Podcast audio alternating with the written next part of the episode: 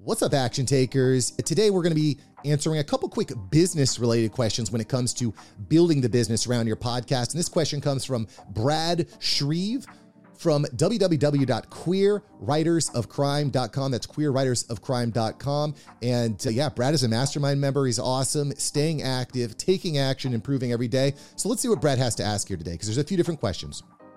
First question from Brad here Mark, are guest release forms necessary? Second question, Mark, I'm having a problem dealing with imposter syndrome. What do you say to that? And then the third question here is two things I'm dealing with now are should I form an LLC and what's the best way? Same with trademarking. So there's a few different questions to break down here for Brad. Let me start with the first. Are guest release forms necessary?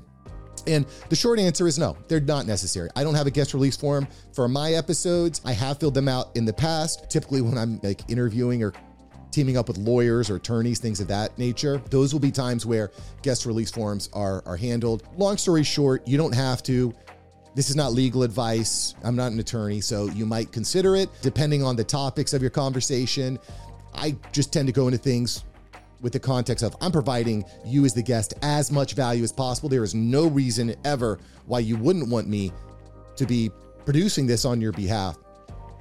Again, the flip side would be if you're maybe into politics or some potentially risque type of concepts, then you might consider that. Another reason why you would definitely, definitely want to have a consent form signed. Again, it if you're doing this, you definitely want to get a consent form signed, okay? Make sure that you get a consent form signed by your guest if you're going to be using their content for resale.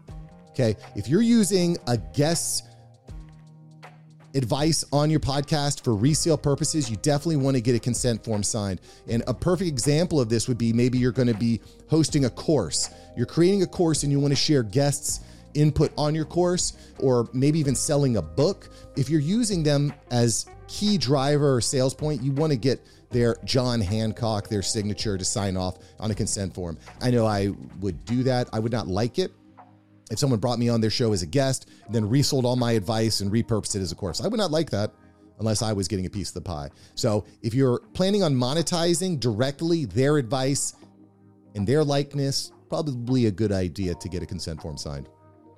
Okay, the second question here from Brad is regarding imposter syndrome.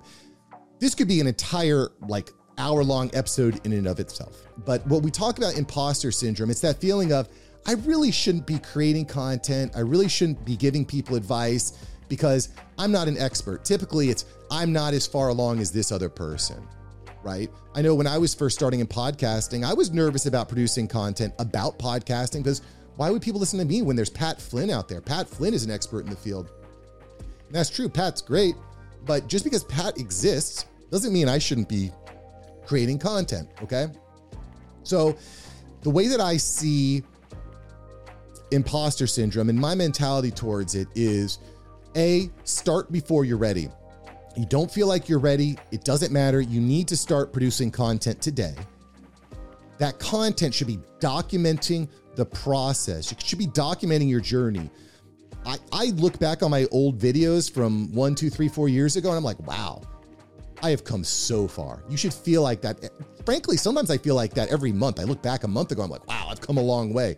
You should always be feeling like that because it's a journey. You're always getting better. So start before you're ready, document the process, talk to your audience about what you know, because you are definitely farther ahead from other people. Bring them up to speed. Even if you're just a step or two ahead of them, that's okay. You can bring them up to your level or even beyond it potentially by sharing what you know. And, and so those are my my key takeaways from that.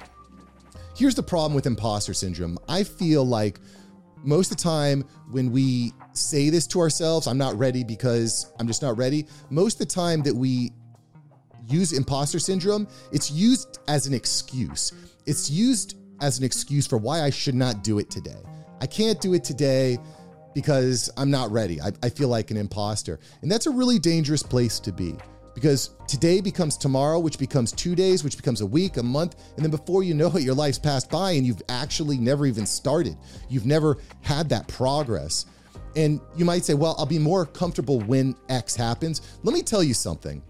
I've been doing this a long time. You are never going to be comfortable. You're never going to be comfortable. What you can do is you can come to grips with that and you can start to become comfortable with being uncomfortable. Okay, let me repeat that again.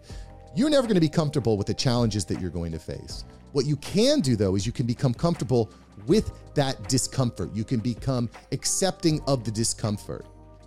I get nervous when I go on stages. And you might say, I, I, talk, I mean, so many people say, Mark, I'm an introvert. Yeah, you know what? I've got some introvert in me. If I go to a new conference event, if I go to a place where I don't know anyone, I am nervous. Every time I go on stage, before I go live, I am nervous. I am uncomfortable. But I've exercised that muscle over years.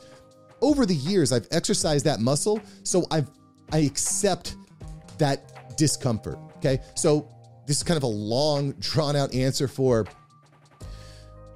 understand when it comes to imposter syndrome that you do not allow yourself to use imposter syndrome as an excuse to not start today.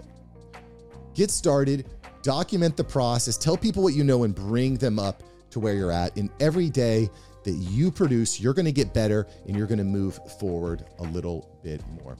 Get comfortable with discomfort. I read The Four Hour Work Week. It's here on my shelf behind me. Great story. Anyway, I digress. Don't let imposter syndrome be a reason why you don't get started.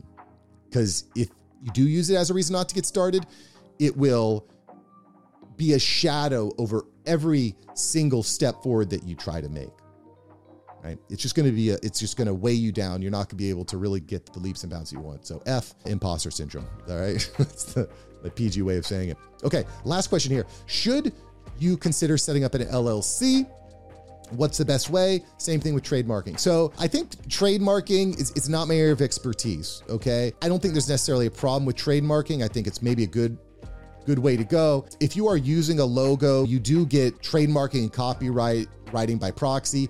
I don't want to go too deep into that because I'm just not an expert, but I think trademarking like your logo and your show is maybe not necessary. I'd say that that's more overrated. However, creating an LLC for your business, I think is a great idea. Setting up an LLC is a great idea. It's not very expensive, at least here in the state of Florida. You'll need to look at your state laws or your country laws, how that operates. But by setting up an LLC, by incorporating, it allows you to separate your personal expenses with your business expenses. And there's a few advantages to doing that. I know here in Florida, I'm able to write off a lot of my expenses. I'm able to write off my cell phone bill, internet, home power and electric, gas can be written off, your just, there's just a lot of expenses that you're able to write off because you can claim them as a business expense. I run a business out of my home here. And so a lot of the expenses that I incur as a homeowner, I'm able to write off on my taxes. So there's a lot of advantages there. It's it, at least here in Florida, it's not a lot of money to incorporate. It's like a hundred bucks, then a couple, you know, a hundred bucks after that. So there's a lot of advantages and a lot of benefits to setting up an LLC. Again, you probably want to do some research online, maybe talk to a banker in your area, maybe talk to an accountant to get a better understanding of how an LLC can help you increase your revenue and turn your passion into profit.